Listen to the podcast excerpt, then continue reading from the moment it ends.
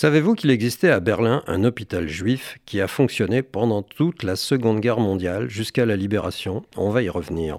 Car euh, nous avons parlé à plusieurs reprises dans cette chronique de musiciens juifs convertis au christianisme comme Gustav Mahler, Arnold Schoenberg ou Otto Klemperer, certains étant revenus plus tard au judaïsme. Et je voudrais aborder aujourd'hui le cas de Léon Yessel, compositeur allemand de musique légère et dont la conversion au christianisme, on le verra, ne lui a pas servi à grand-chose.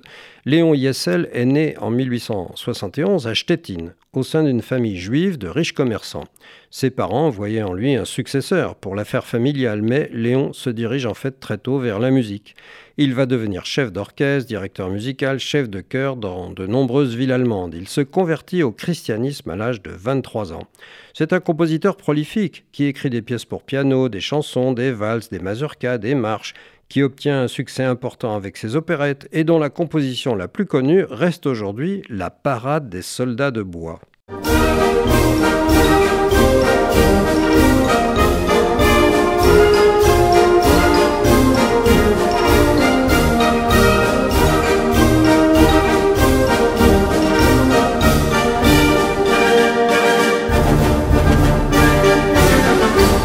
Yessel se fixe à Berlin en 1911, où il se fait un nom.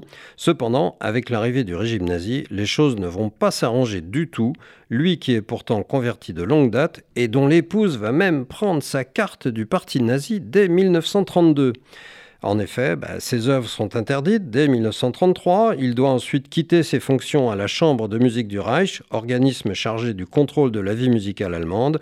Son domicile est perquisitionné en 1941. Une lettre adressée à son librettiste le met dans une situation compromettante aux yeux des nazis, puisqu'il y est écrit je ne peux pas travailler dans une époque où la haine des Juifs menace mon peuple de la destruction, où je ne sais pas quand ce sort horrible frappera également à ma porte. Yessel est donc arrêté, il est torturé dans les sous-sols de la Gestapo, tellement qu'il décède quelques jours plus tard, après avoir été transféré à la hâte à ce fameux hôpital juif de Berlin.